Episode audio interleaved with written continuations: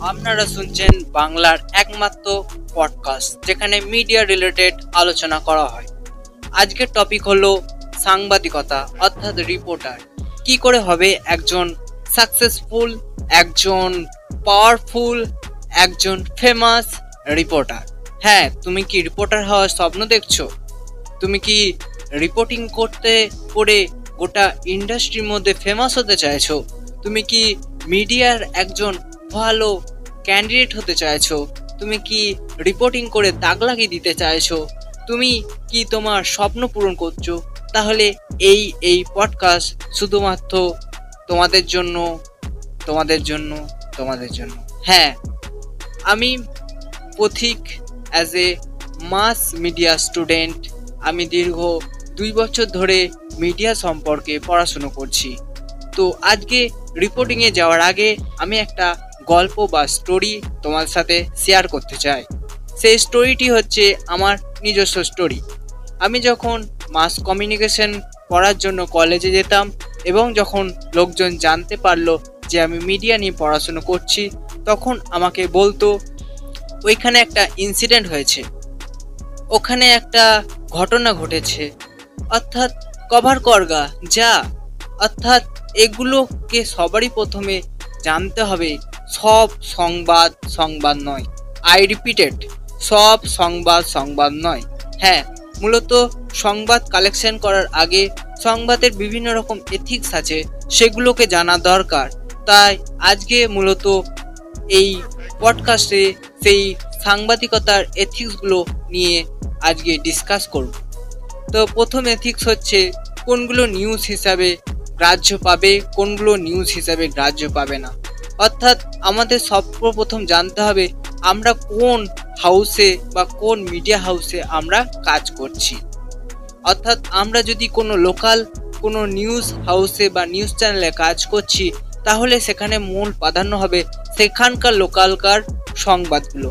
অর্থাৎ সেই মিডিয়া যে টার্গেটস অফ অডিয়েন্স আছে, সেখানকার খবরগুলোই কিন্তু তারা শোনার চেষ্টা করবে। অর্থাৎ আমাদের সবারই প্রথমে ক্লিয়ার কনসেপ্ট হতে হবে যে আমাদের নিউজ হাউসের টার্গেটস অফ অডিয়েন্স কারা। অর্থাৎ আমাদের যে অডিয়েন্স আছে, তারা কি এইখানকার কি অডিয়েন্স নাকি বাইরের কোনো অডিয়েন্স সেটা প্রথমে আমাদের জানতে হবে। তাই আমাদের এই প্রক্সিমিটি বা স্থানীয়তাটা সব থেকে গুরুত্বপূর্ণ। আমি আরও ভালো করে বোঝানোর চেষ্টা করছি। ধরো, তোমার বাড়ির কাছে একটা অ্যাক্সিডেন্ট হলো। সেই খবরটা জানার উৎসুক তোমার বাড়ির আশেপাশের লোকজনরাই বেশি পড়বে। আবার বোম্বাইতে একটা অ্যাক্সিডেন্ট হলো। সেটা কিন্তু অতটা তোমার কাছে বা তোমার আশেপাশে থাকা মানুষজনের কাছে অতটা কিন্তু গুরুত্বপূর্ণ না। অর্থাৎ তুমি যে স্থানে বসবাস করছ, সেখানকার খবরটাই তোমার কাছে বেশি পরিমাণে গুরুত্বপূর্ণ পায়। তাই তোমাকে সর্বপ্রথম জানতে হবে, তোমার টার্গেটস অফ অডিয়েন্স কারা? অর্থাৎ তোমার যে হাউস সেখানকার টার্গেটস অফ অডিয়েন্সদের যেসব খবর প্রয়োজন সেই সব খবরগুলোকেই তোমাকে কভার আপ করতে হবে। অর্থাৎ সব খবরই খবর নয়, এটা হচ্ছে প্রক্সিমিটি এবার আসছে গুরুত্ব। কোন খবরটা বেশি গুরুত্বপূর্ণ? আমাদের সাংবাদিকতার ক্ষেত্রে মূলত সফট নিউজ এবং হার্ড নিউজ এই দুটি ভাগে ভাগ করা হয়েছে নিউজকে মূলত যেগুলি প্রচণ্ড পরিমাণে গুরুত্বপূর্ণ, অর্থাৎ যেগুলোর মধ্যে চরমতর সত্য এবং একটুখানি হার্ড টাইপের প্যাটার্ন পায় বা একটুখানি তিত বিরক্তি টাইপের নিউজ হয় বা একটুখানি একটু ক্রিমিনাল এবং মারামারি, মৃত্যু ইত্যাদি যেসব নিউজগুলো আমরা পেয়ে থাকি, সেগুলোকে আমরা সাংবাদিকতা ভাষায় হার্ড নিউজ বলে থাকি। এই হার্ড নিউজগুলো মূলত খুবই আমাদের কাছে গুরুত্ব পায় এবং সব নিউজ হচ্ছে একটুখানি স্টোরি টেলিং টাইপের অর্থাৎ যেগুলো হার্ড নিউজ পড়ে যখন মানুষ একটুখানি রিল্যাক্স হওয়ার, হতে চায় তখন এই সব নিউজের প্রতি আকর্ষিত হয়। এই সব নিউজগুলোর কাঠামোগুলো হচ্ছে একটুখানি নামটা শুনিয়ে আমরা রিয়েলাইজ করতে পারছি সফট অর্থাৎ মৃদু বা এই সংবাদগুলোর মধ্যে হচ্ছে স্টোরি টেলিং অর্থাৎ গুরুত্ব আছে কিন্তু অতটাও নেই।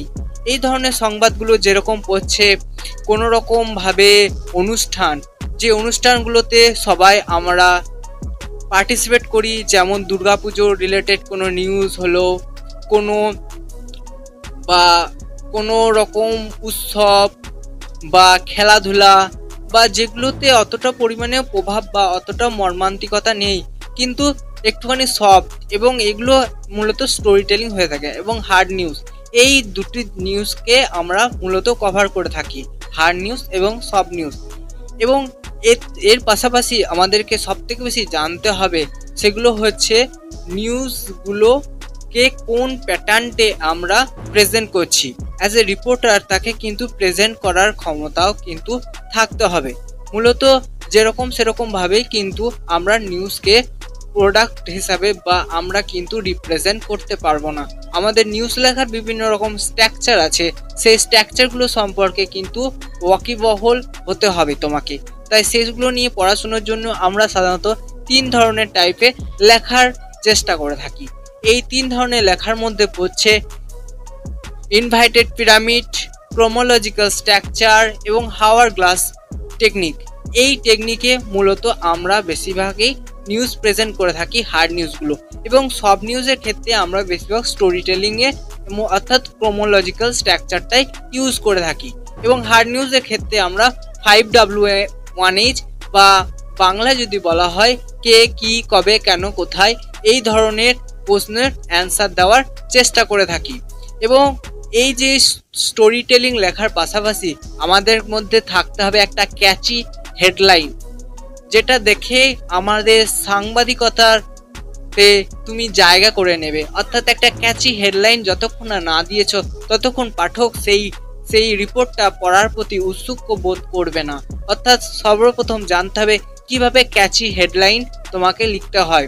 মূলত ক্যাচি হেডলাইনে এখনকার বর্তমানে যেসব পেপারগুলো রয়েছে, বর্তমান পেপার এবং আনন্দবাজার পত্রিকা, এই দুটি খবরের কাগজ যদি আমরা কম্প্যারিজন করতে চাই, তাহলে আনন্দবাজারে একটুখানি ব্রড বা বড় রকম, বড় হয়, ওই কম্পেয়ার টু বর্তমান। অর্থাৎ বর্তমানের থেকে আনন্দবাজার পত্রিকার হেডলাইনগুলো একটুখানি বড় হয়ে থাকে এবং বর্তমানেরগুলো হেডলাইনগুলো একটুখানি ছোট হয়ে থাকে। এছাড়াও জানতে হবে কীভাবে হেডলাইন লেখা হয়। তাই অবশ্যই এই এই পডকাস্টটা আর বাড়াতে চাই না। নেক্সট পডকাস্টে আমরা ডিসকাশন করব কীভাবে একটা ভালোভাবে নিউজকে লিখতে হয় বা প্রেজেন্ট করতে হয়। অসংখ্য অসংখ্য ধন্যবাদ। আমাদের পডকাস্ট শোনার জন্য অবশ্যই পাশে থাকবেন এবং লাইক না করে থাকলে অবশ্যই একটি লাইক করবেন, যাতে আমরা অনেক অনেক বেশি মোটিভেট হতে পারি। নমস্কার, ধন্যবাদ।